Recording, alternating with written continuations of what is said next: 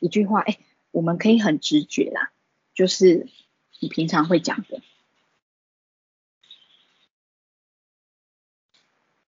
好，有人说你可以牵弟弟，然后我牵你吗？好，另外一个人说你也很想要我牵你是吗？然后还有人说你也很希望妈妈可以牵你吼，还有我牵着你，那你牵弟弟。还有因为弟弟不会看路，你比较能判断马路状况，保护自己。大家都有开始提到很多。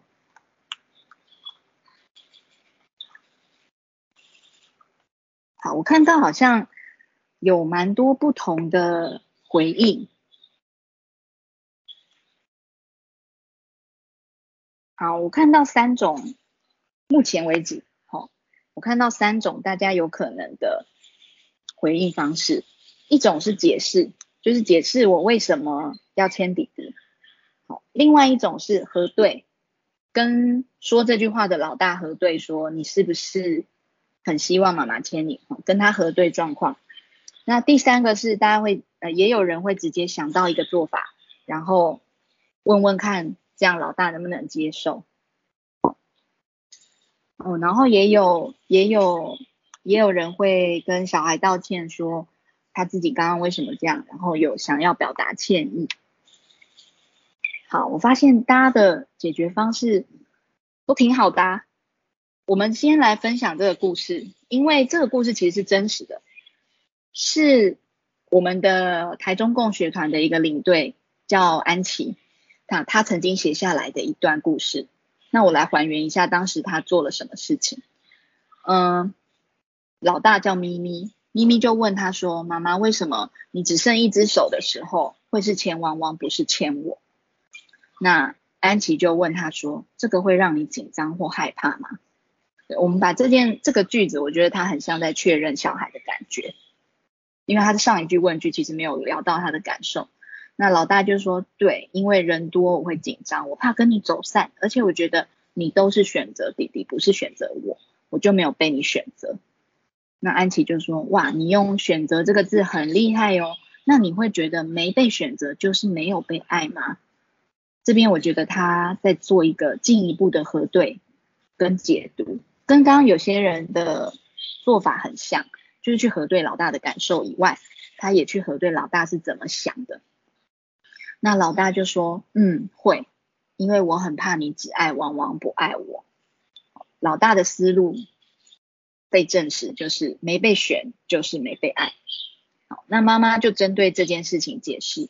她说：“不是哦，我确实是选择了汪汪没错，但那不是不爱你，而是很信任你。”因为我知道你会集中注意跟着妈妈，而且你也不会走着走着就摔倒，所以我可以不用抓着你。但相反的，弟弟会比较横冲直撞，而且还甚至掉进水沟，所以我目前还不太放心要拉着他哦。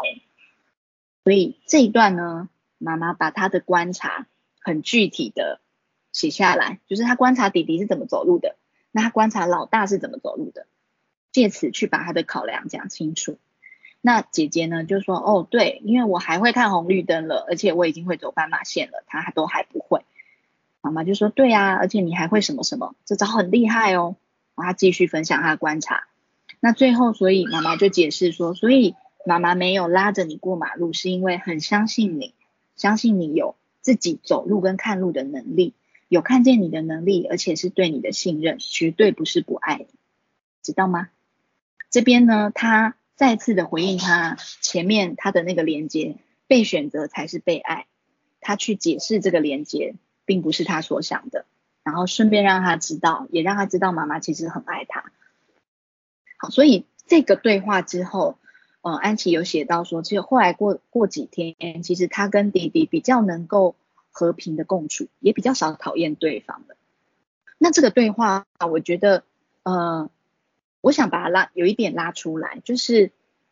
安琪前面其实做了一个，他花了一点时间去了解老大的思考模式是什么，他是如何确认妈妈的爱的。他把这件事情先拉出来确认之后，他把这件事情跟老大解释清楚。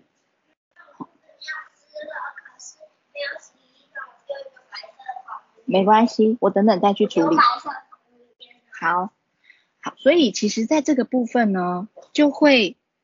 变成我们其实有时候去跟孩子核对，我们核对的目的，其实也蛮需要知道小孩实际上他是怎么去思考爱这件事。如果他觉得我们比较爱弟弟，而不是他比较，我不用，我们是比较好。我们如果是比较爱弟弟或妹妹吗？那他如果有这个担忧，我们其实可以进一步的去核对他背后真正会让他连接到这件事的想法是什么，然后这时候再去解释，其实就比较能够对应到小孩真正担心的事情。那我要说的这个就是，其实这很像宝宝翻译机的能力，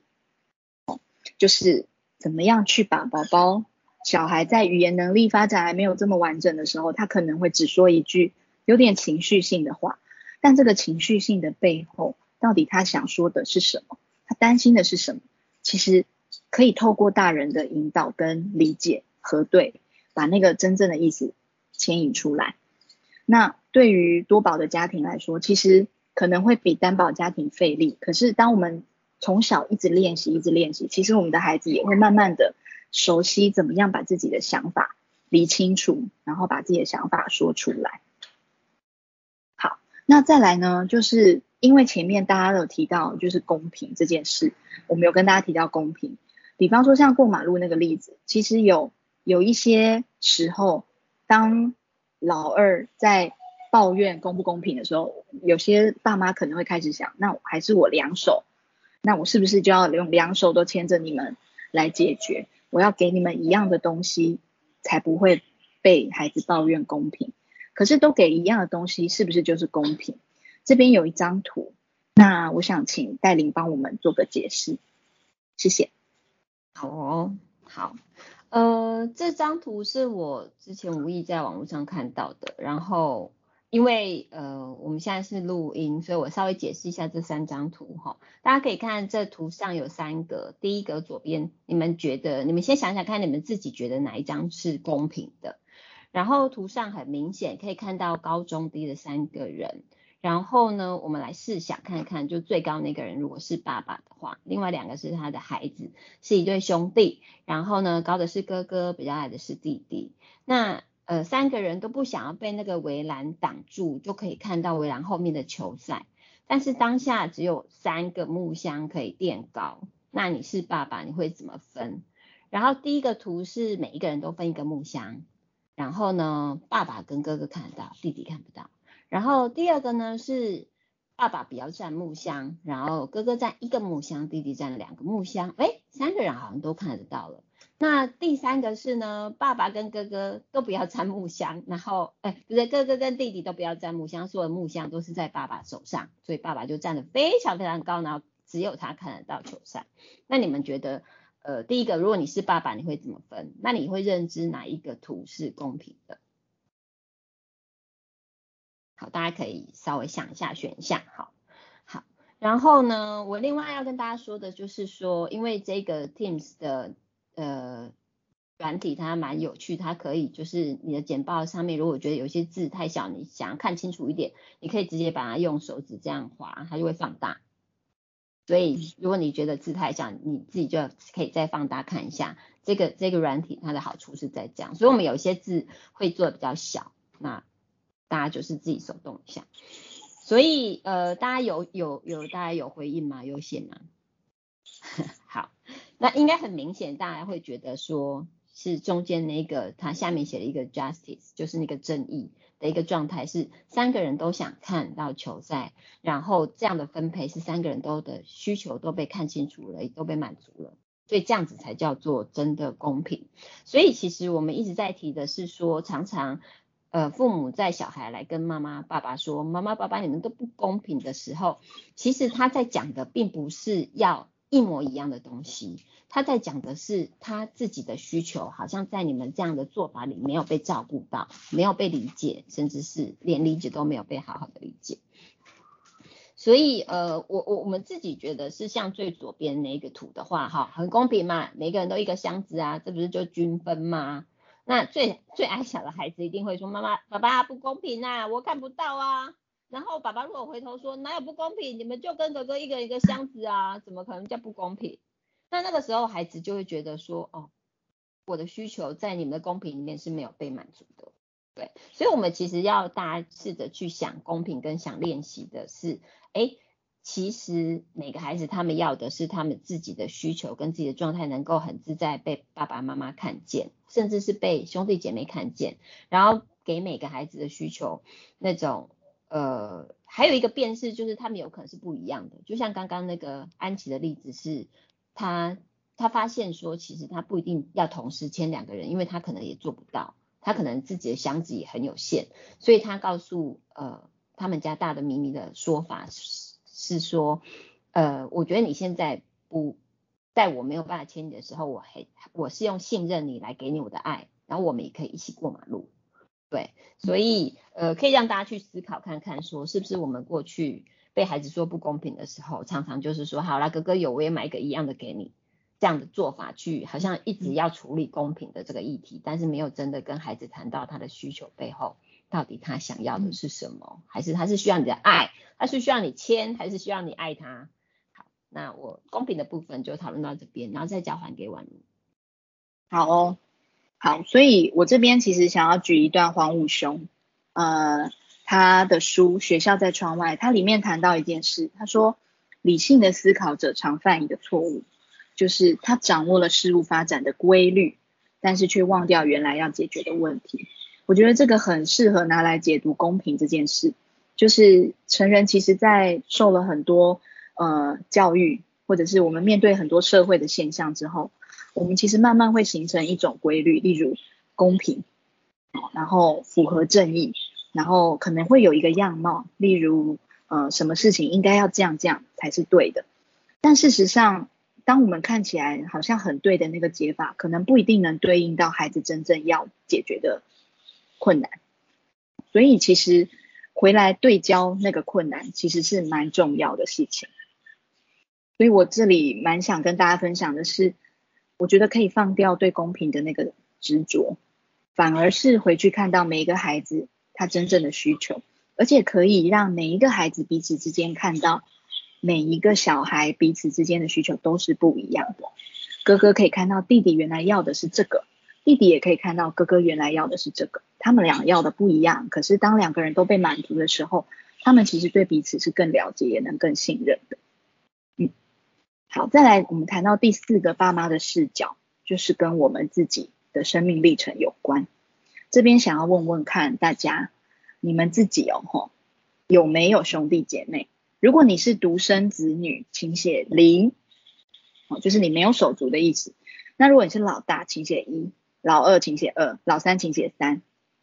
然后请留言。好，大家开始留言了吼。那这边呢，大家边留言呢，我边让戴琳来聊一个小故事。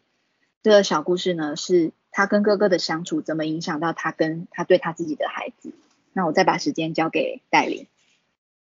好哦，呃，